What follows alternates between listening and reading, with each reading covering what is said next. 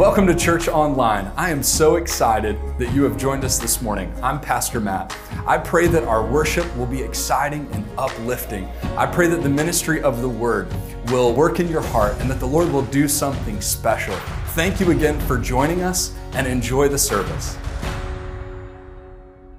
Um, but man, I'm I'm pumped about this morning's message. We're gonna we're gonna wade in the weeds a little bit. We're gonna talk about original sin.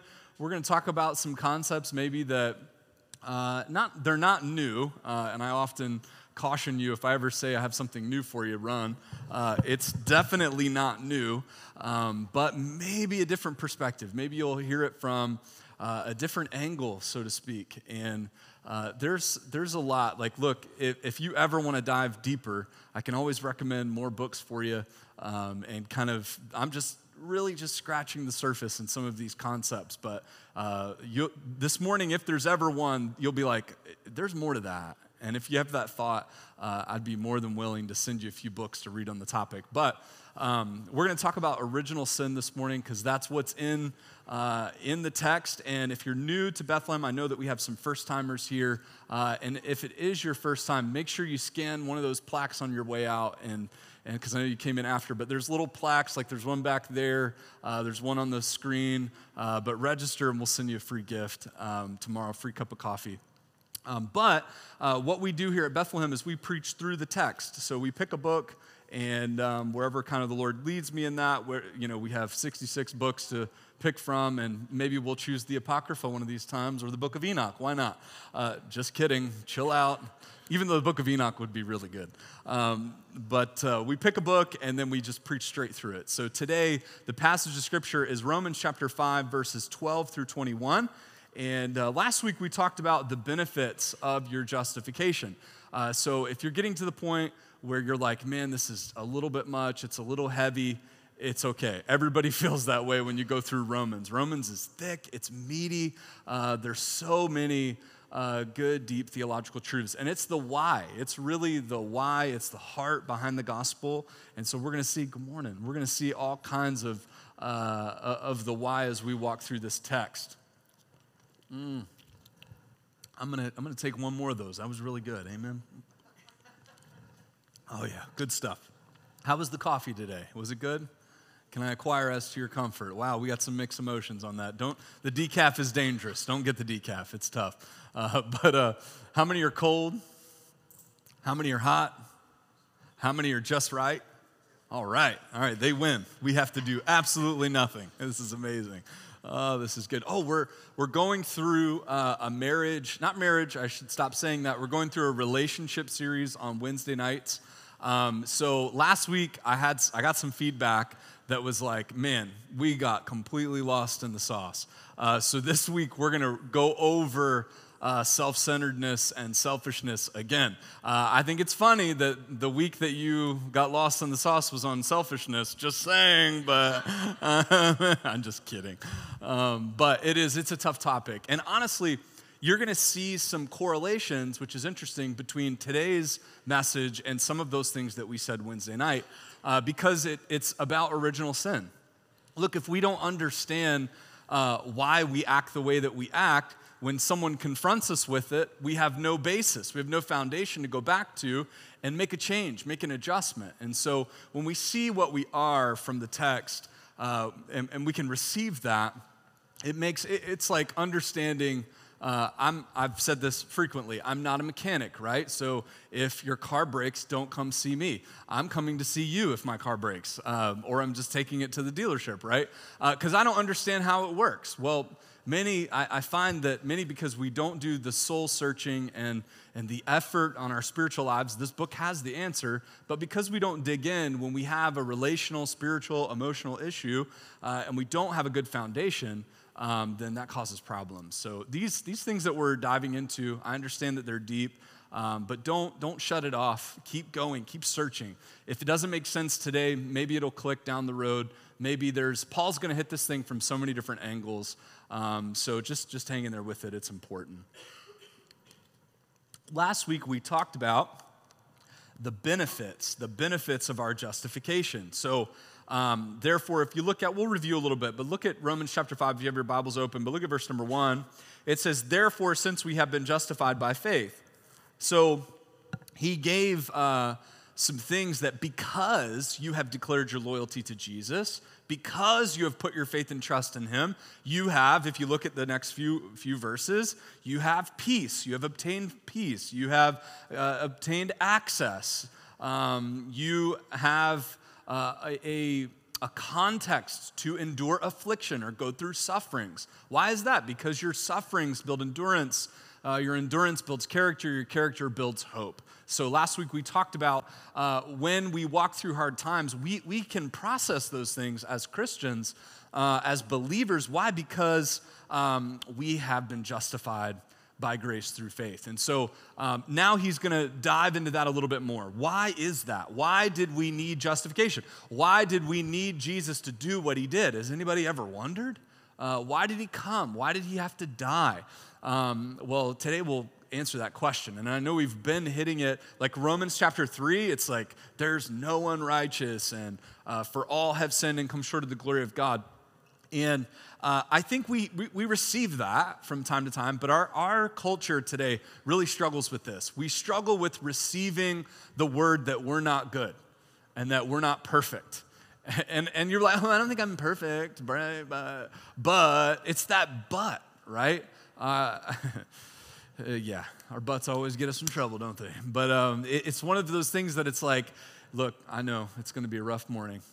You guys are tired. I'm digging into theology maybe we should just take a break, go to the bake sale table, let everybody get a snack, and come back. Is everybody good with? No, I'm kidding. Uh, please. All right. Anyway, um, it was one of those mornings, wasn't it, that you just wanted to stay in bed? Was it one of those? Uh, it was for me. I was up too late. Who was up past midnight? All right. Who was up past one? Man, I'm with you guys. I'm with you guys. Who was up past 1:30? Man, you still win. Who was up past two? Three? Everybody went to bed by three o'clock. All right, good. Okay. My, my goodness, this is hilarious. Anyway, so wherever you're coming from, uh, you know, the Lord's going to give us grace in this moment. Uh, but we're, we're not inherently good, we're inherently bad. And when you think I'm picking on you, but I'm not, it's, it's theology, it's doctrine, it's what the scripture says. Look, we believe the Bible, we believe God's word. And so if we believe and receive God's word, then we'll believe and receive the fact that all those Facebook posts and those Instagrams that are just trying to encourage you and tell you that you're an amazing, good person, they're lying to you.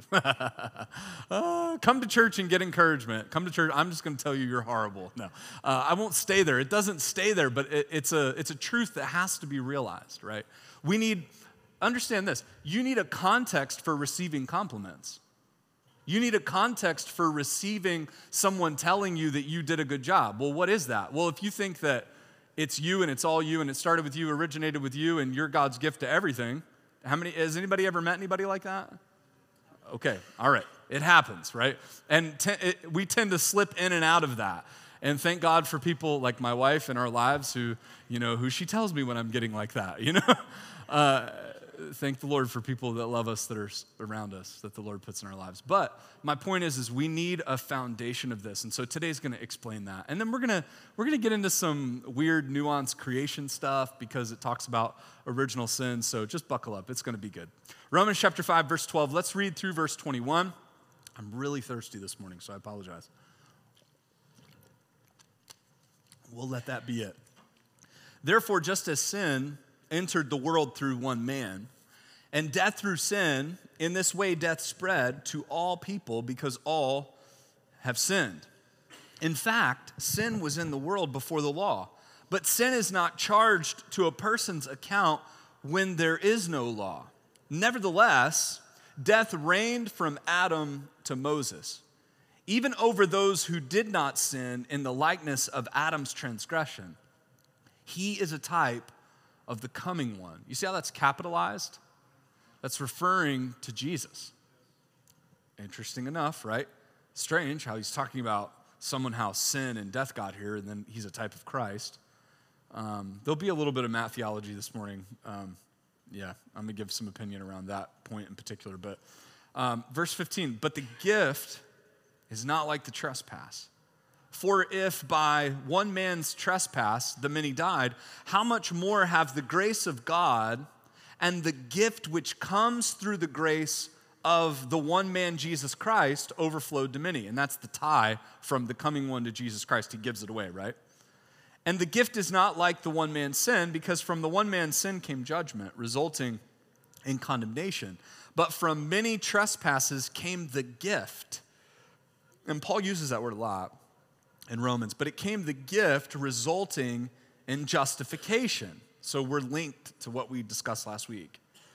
If by the one's if by the one man's trespass death reigned through that one man, who's that? One man's trespass death reigned. Who's he talking about? Adam, that's right. So if by one man's trespass death reigned through that one man, how much more, praise the Lord, will those who receive the overflow of grace and the gift of righteousness reign in life through the one man, Jesus Christ. So then, as through one trespass there is condemnation for everyone, so also through one righteous act there is justification, leading to life for everyone. For just as through one man's disobedience the many were made sinners, so also through one man's obedience the many will be made righteous.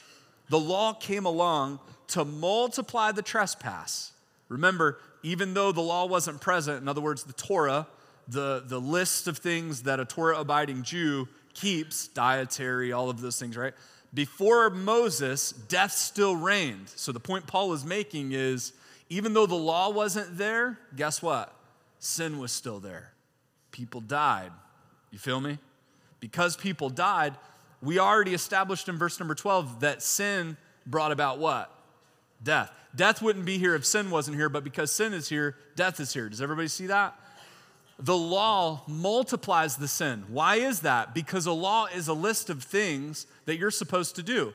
And when we compare ourselves with a list of good things called the law, guess what? We see as a measuring stick that we fall short.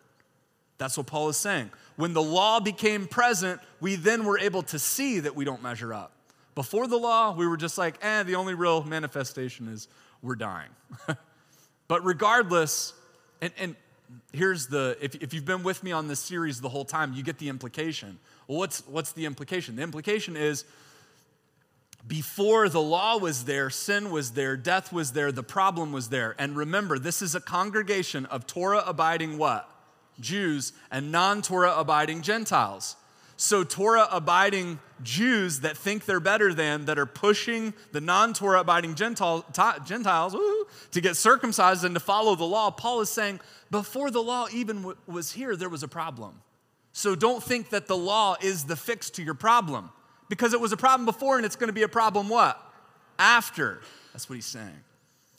Verse number 20. The law came along to multiply the transgression, to reveal, to show. I love this verse. Don't miss this. But where sin multiplied, grace multiplied even what? More.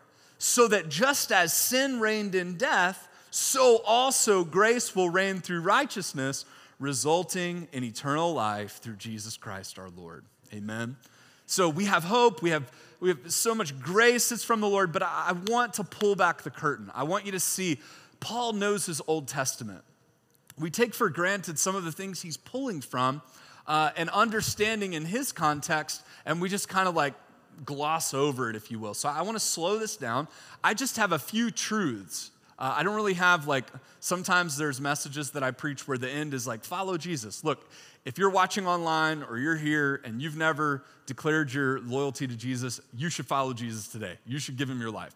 It'll be the best decision you ever made. But today's sermon is not necessarily a call to action at the end, it's more of a revelation of truths, okay? Next week will be more of a call to action when we get into chapter six. Um, but I, I just, I feel like, how many feel like you could understand original sin a little bit better? Anybody? You feel like there's more to learn in that? You guys got it on lockdown. All right, let's pray and go home. You're all like, no, I'm good, shoot. Uh, but we, we, can, there's, there's some things for us to learn here, okay? So let's go back. Let's take a journey. uh, back in time and let's go back to the Torah. Let's go back to Genesis, the first book of the Bible, where man was introduced, man came on the scene, and where this original sin happened. Let's go to Genesis chapter 2, verse 15 through 17. Genesis chapter 2, verses 15 through 17. I think I'm diabetic or something, babe. You think? Just like keep sucking this water down. All right. Um, you're like, oh my goodness, WebMD, real quick, chill, it's all right. As I faint and pass out. No, I'm kidding. Look at Genesis 2:15. The Lord God took the man and placed him in the Garden of Eden. Some, I'm gonna, once again, I'm gonna say some things this morning that you're gonna be like, ah, it's okay, relax, take a deep breath. He took man and placed him in the Garden of Eden to work it and watch over it. The Lord God commanded the man, You are free to eat from any tree of the garden, but you must not eat from the tree of knowledge, of the knowledge of good and evil. For on the day you eat from it, you will certainly what? Okay, Romans 5:12, I'm going to quote it in King James because that's what I know it in, but wherefore is by one man, this guy that we're talking about, Adam, sin, wherefore is by one man sin entered into the world and death by what? Sin. And so death passed upon all men for that all have sinned. So this introduction, the Lord warned before it ever happened, he's like, death is gonna come if you do this thing. Does everybody see that? Right? So this is what Paul is, see what this is what Paul's talking about. Um, so uh, a couple things here. When we when we talk about the Garden of Eden, once again, I think we uh, you know, we look through the lens of 2022 or whenever you were born, right? But you have to consider how these folks, how would the Jews, how would the, in the ancient Near East, in, in this day and age, when they received the Torah, when the Lord gave it to them, remember, they had just came out of where? Egypt. They just came out of Egypt. That's their filter, that's their view. They, they understood that the sun god Ra and, and the, the uh, polytheism, all of the gods of Egypt. And the way that they, sometimes we put our 2022 evangelical stamp on, on how we think that they understood it back then by how we understand it, by how we were taught. And we were taught with a little picture Bible that shows a snake talking to Eve, and she was taught, it's a snake. Is anybody think that's weird? Am I the only one? We just accept that. We read it to our children and we're like, she was talking to a snake. And they just look at you like, oh, okay. Has anyone thought about that? I mean, am I, am I the only one? But this is how we read the Bible to our children. We're just like, look, if you don't have a river in your life, you need a river in your life. My daughter, she calls out stuff that is garbage from the get. She's like, that's dumb, that doesn't make sense. Sweetheart, it's the Bible. Don't say that. Shh. No, she's like, no, dad, that's dumb. Like, she, she has no, you know, no filter and no concept for foolishness. And if you tell her, why don't you just take a walk out in the woods and go talk to a snake, she's gonna be like, yeah, whatever. She's gonna know that you're trying to get rid of her. Do, sometimes we look at the Bible and we're like, this is what it says, we believe it. Okay, I get that. There's an element of that, but it's also our duty to study and understand. I mean, Paul says, study to show thyself approved in God. A workman needed not to be ashamed, rightly dividing. So, if per se, that a law Torah abiding Jew, when they read this, that they understood or saw it a little differently than we do, and she was just talking to a snake, a snake, a slithery, slithery snake. Anyway, but if that was like an old YouTube video, wasn't it? It just like came from nowhere. Please don't judge me by whatever's in that video. I don't remember. I only remember the part of it's like a slithery snake. Anyway. if you're visiting, I'm sorry. This is the normal. It is weird. I am strange. No. Uh, has, who has seen the new Doctor Strange movie? Anybody? I'm going to spoil it right now. Just kidding, I won't. Who has not seen it? Oh, man. Shame on all of you. Last Sunday night, I called Cody. I was like, "Let's go, bro." Sunday Sundays are like you know game day, but it was like a 10:50 showing at White Marsh, and we went. Oh my gosh, it was so good. I love the multiverse. But anyway, uh, and they think we're crazy. The Bible is like similar to this Marvel stuff. But anyway, back to the snake part, right? So you can't just say she was talking to a snake. You have to like understand that there's more going on than that. So the same with the Garden of Eden. When they read garden imagery, garden language, mountain language, going up into the mountain, a garden prepared, all of that is what we call temple imagery in the ancient Near East. So when they hear garden and God's talking about a garden that He created, what they're saying is this is God's cosmic temple, God's dwelling place. When they hear garden, that's the place where the gods hang out. They hang out in gardens and pretty places, places that we don't go, peasantry, right? So they think gods dwell in high places and in gardens. There's abundance, there's growth. And so, what, what God does, Yahweh, and, and remember in Hebrew, when it says the Lord, there's a difference between uh, the Lord, his name, Yahweh, and all the other gods. Uh, in the Egyptian culture, they believed they had gods, right? They're magicians. Uh, even when Moses, when they were being freed from Egypt, they had snakes to, to turn, uh, staffs to turn into snakes, remember? But when Moses' staff turned into a snake, it what? It ate the other ones. We know, look, church, there are other spiritual beings in this world. There are other, uh, Paul puts it this way there's principalities and powers and rulers in the darkness of this world spiritual wickedness in high places. Wherefore, take unto you the armor of God. We have got to get out of our little strange evangelical mindset that it's like God and just us and there's some angels. Like there are forces of darkness. And, and these forces have been working and moving, and, and the Lord from the beginning has declared that He is more powerful than them all. But, but make no mistake, they're there, they're real. And so when God creates Eden, what he does, if you think about this, and this, here's what we do. Here it's a mistake. Man, it's 1150. Oof. I'm gonna, this is gonna might take two weeks. The we think Genesis, we think creation.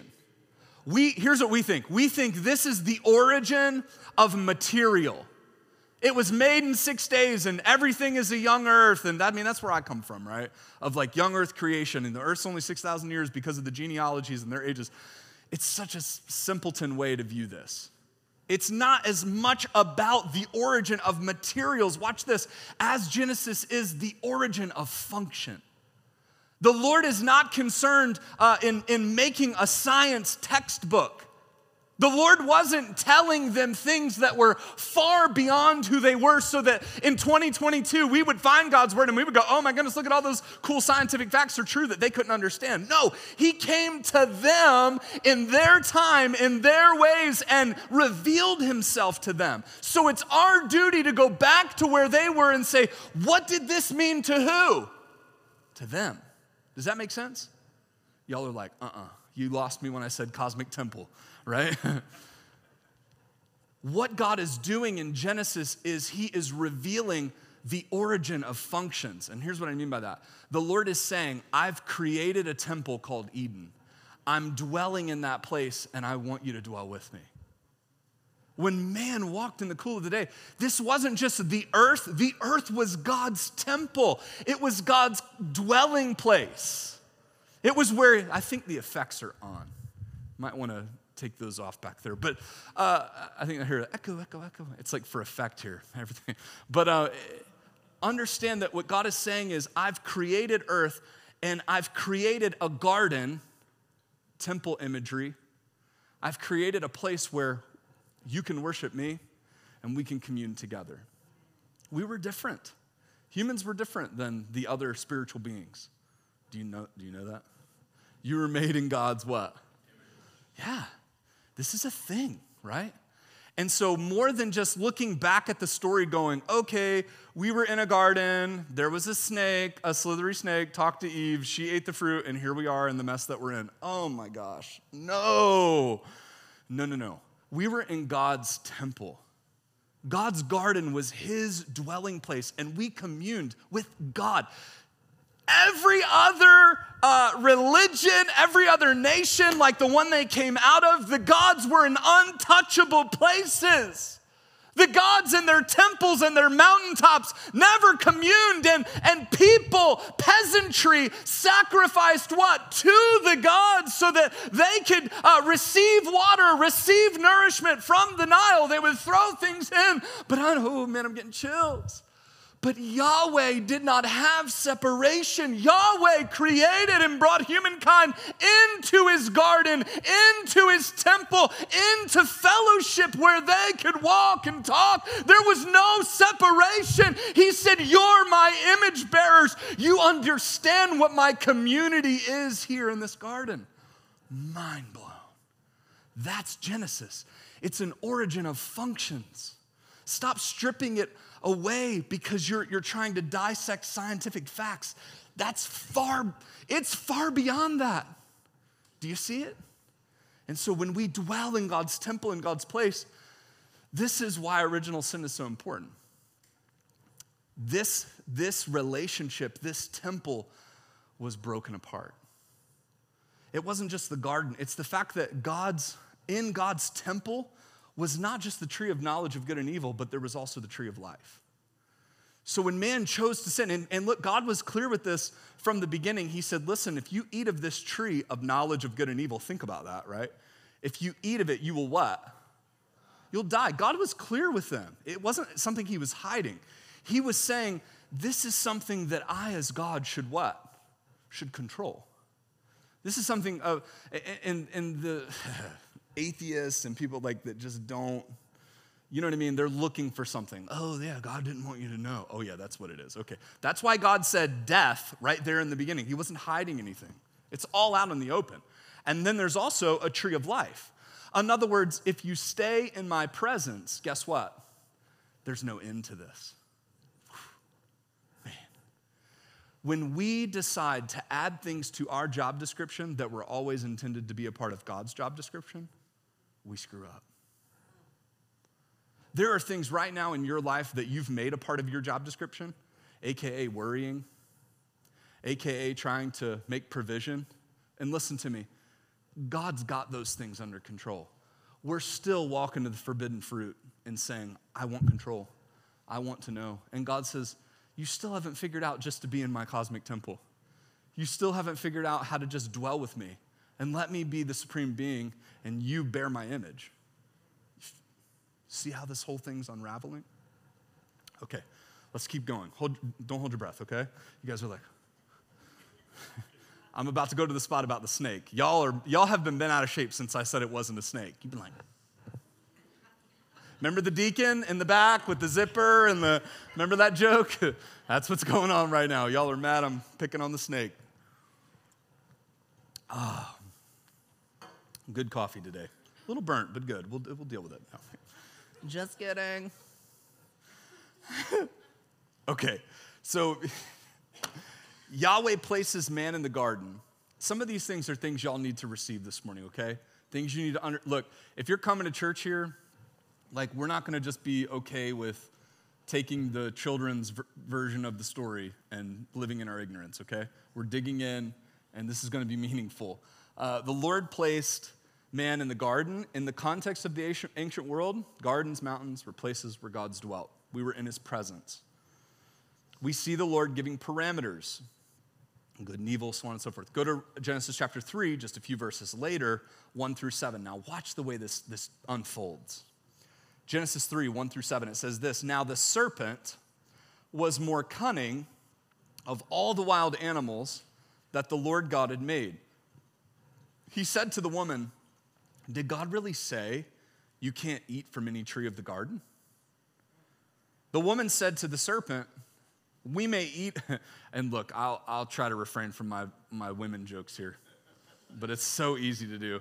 The, the woman said to the serpent, We may eat of the fruit of the trees in the garden, but about the fruit of the tree in the middle of the garden, God said, You must not eat of it, touch it, or you die. Good job, Eve. She's like, Uh uh-uh, uh I know the rules.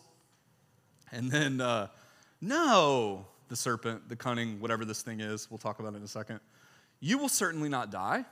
The serpent said to the woman, In fact, God knows that when ye eat, your eyes will be opened, and you will be like God, knowing good and evil. But we know God told him that.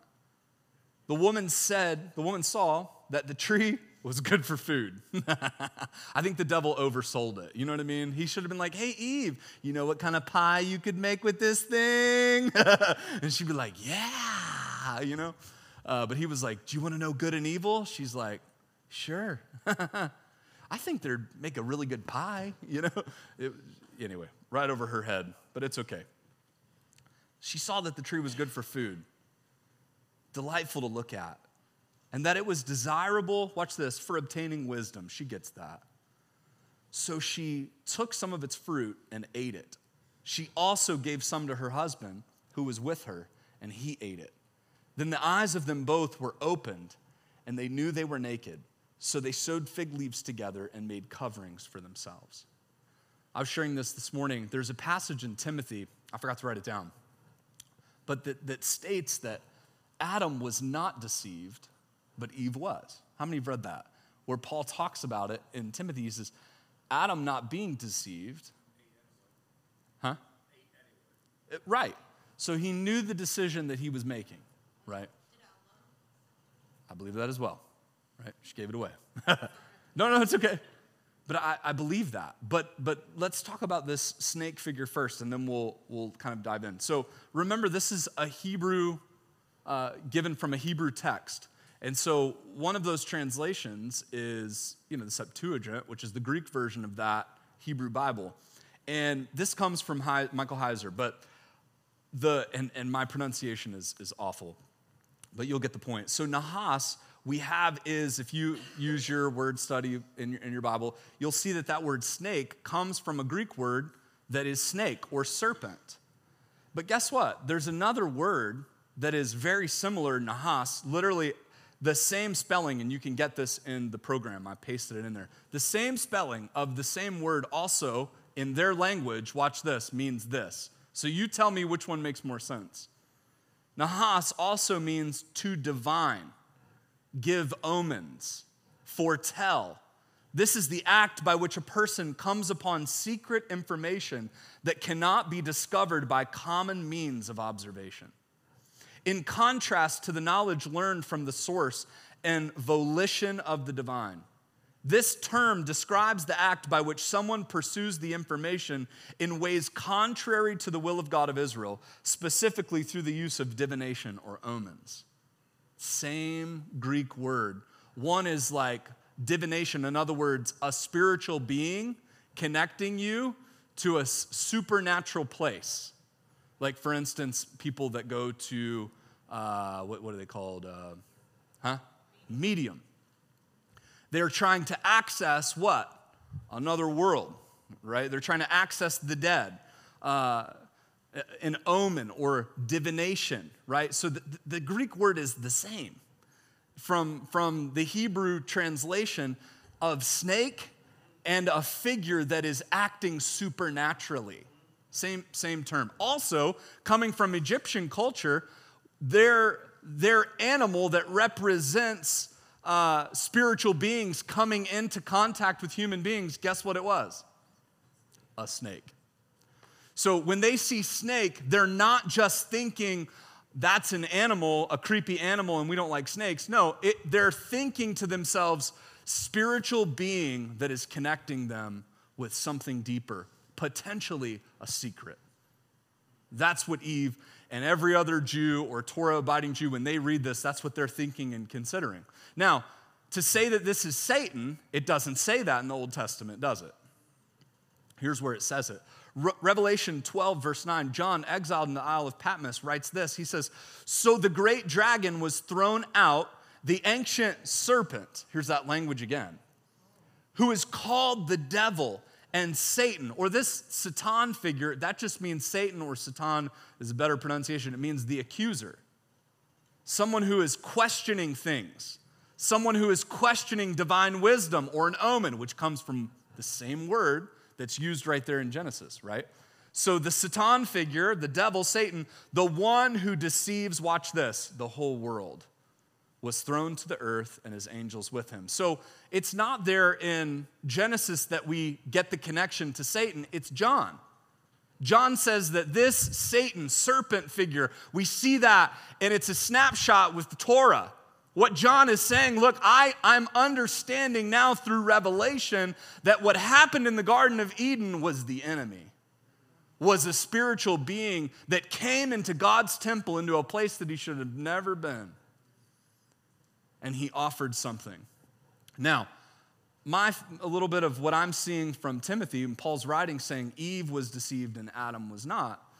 And here's where this really I get chills when I think about it the connection in this passage. When we read Romans chapter 5 in the tail end of that passage, what did it say?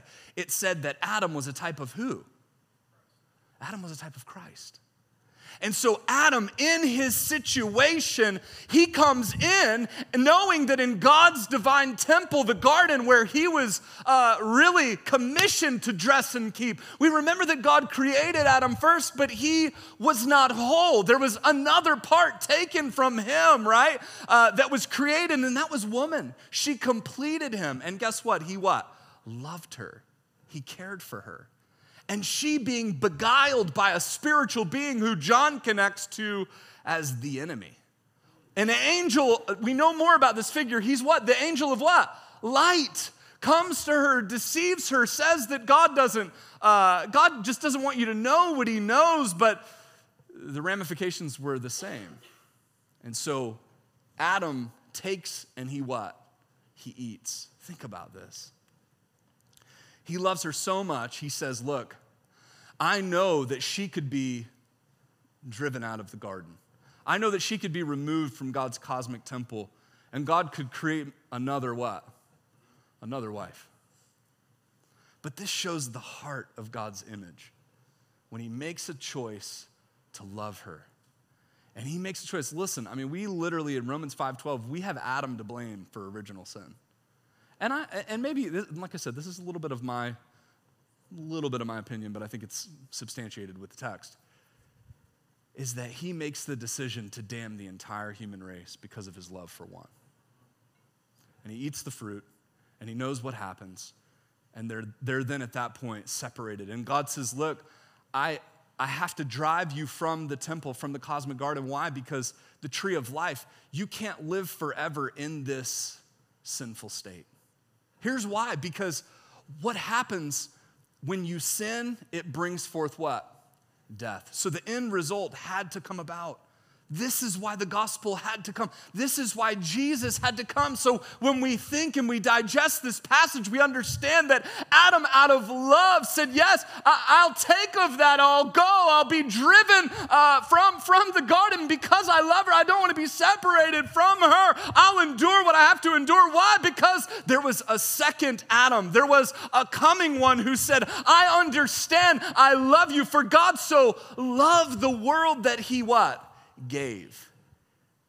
Like Adam covered himself because of his sin, Jesus became our sin. Jesus covered himself in our sin. He became sin who knew no sin that we might be made what? The righteousness of God. And so, what we understand is that Jesus, the coming one, was the second Adam from above. Reinstate us in thy love, like Hark the Herald Angels Sing says, right? And so Jesus comes and he does what only he can do. Why? And this is why it's important to believe in the virgin birth. Because all that live and from who? Adam bear Adam's what? Sin. It's past. So when Jesus is conceived of the Holy Ghost in a virgin, he's not conceived in sin. And then when you think about it, Israel, stay with me. I know you're like, oh, theology. It's the good stuff.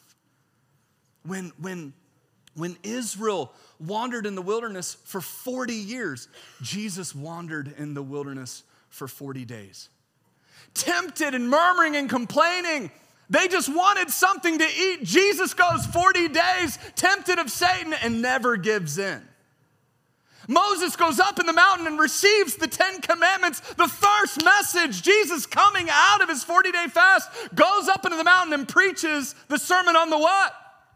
You can trace every step of Christ. He is the new Israel.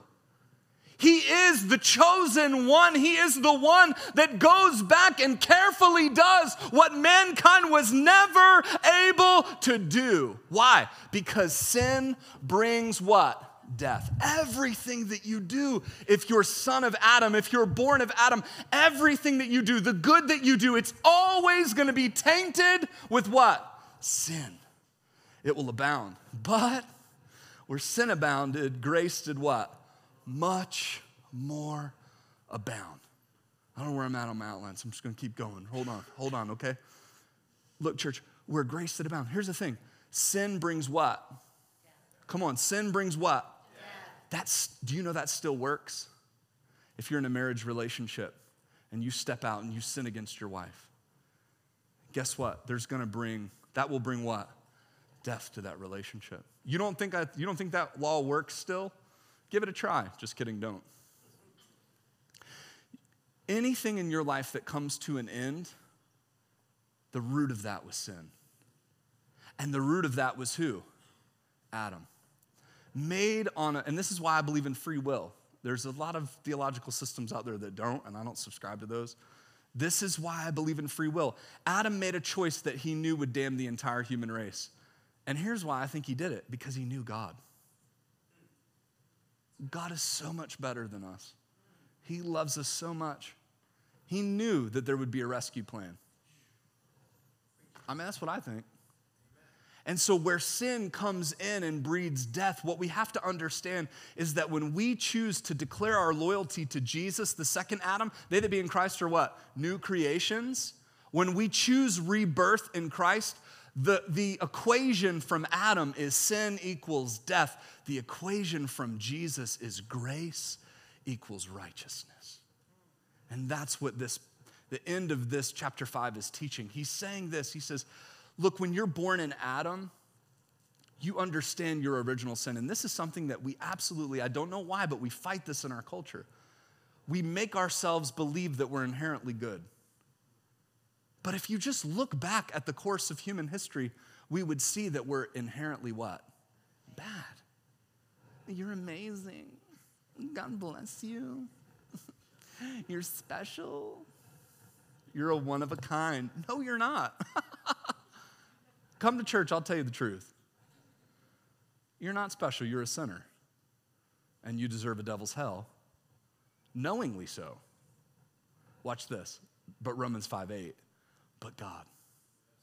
But God commendeth his love toward us, and that while we were yet sinners, not while we were working our way to being a better person, trying to get there, just trying to get up there where Jesus is. No. While we were dead in our trespasses and sins, you can choose to declare your loyalty to Jesus. But in that, it's the acceptance of original sin.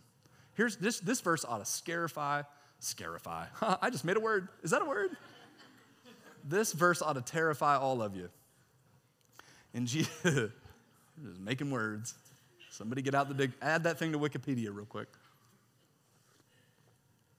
He said, Many will say, Jesus said this, something, I'm paraphrasing, but Many will say unto me, Lord, Lord, I have prophesied in thy name.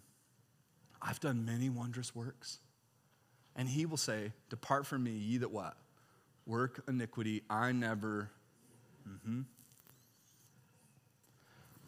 This is why I don't like religion. This is why I don't like religious systems. Because they give people a false hope about their origin. They think that they can live a good life and do good things, and that they'll earn something. Jesus said, I don't care what you do good. If you're doing it, it's tainted. We have got to see the difference between who we are in Adam and who we are in Jesus. Because even your good deeds in Adam produce death. And God's grace, let's think about that word. I think it's charis, the Greek word, but it, I could be wrong, but I, off my memory. I don't know. If I walk back to my outline, we'll be here for another 20 minutes. I'm just going to roll right here. So the, the point is, is God's grace. Grace equals what? Righteousness. Say it with me. Grace equals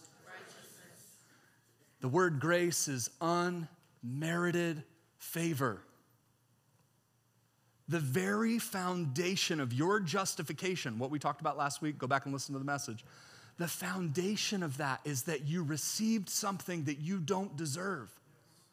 The foundation of the gospel is you were given something that you should not obtain. Once, once the choice was made from leaving God's presence, imagine that. Babe, I would have done the same thing. I'd have done the same thing. but once the choice was made to stay with her and leave the garden, it is damnation at that point. You left God's presence. But God had another plan. And so we have to we have to leave this mindset of it being us and make the decision to declare Jesus over our lives. Make the decision to watch, accept God's grace. When we accept God's grace, here's what Paul says Romans 5. The end, verse 19, it says, Just as through one man's disobedience many were made sinners, so also one man's obedience, Jesus, many will be made righteous. That's, that's a, I, I wrote this. I think I did somewhere. Righteousness is a gift you receive, church a position to rest in, a directive to live out. It's not something you work up to, it's something you receive. The doctrine of imputation means that God, when you chose His grace, you received His righteousness. And many of us, watch this, many of us are like carrying it around, like, what do I do with this? And then because we don't know how to bear the image of God, we, we settle for the superficiality of just trying to do good things. We settle, we, it's settling. We settle for, I, I just want people to think I'm a kind person. No. Tell people who you really are. I'm dead in Adam. I'm a sinner. Saved by God's what? That means I get to do whatever God wants me to do. That's how you can actually have contentment in a hard time. That's how you can actually say, I'm only here because of him. And that, that's why Paul said, I know how to be abased, I know how to bound, both to be full and to be hungry. We don't want to be hungry though. We don't want to go without. Why? Because we have an image that we want to maintain. And I'm here to let you all off the hook. It's not about your image, it's not about looking good, it's about reflecting how good He is. The second Adam came with grace so that you can live in righteousness. Sorry, plant. Man. Y'all hang on one second. I'm about to kick in a minute. Whew. Sit straight. It's not real. Church, look, we got to get this concept. If not, you run the risk of dying in your sin. Good deeds doesn't do it. Grace equates to God's righteousness. That's next week here's the questions that we're going to answer next week. What should we say then? Should we continue in sin that grace may multiply? He says, God forbid. He takes it a step further. What then should we sin because we are under the law and or we're not under law but we're under the under grace? God forbid. There's a mindset that this goes goes with. I'm going to explain next week how we do good things and how that plays out, but it doesn't come from a place of your goodness. What's it come from, church? His what? His grace. His grace.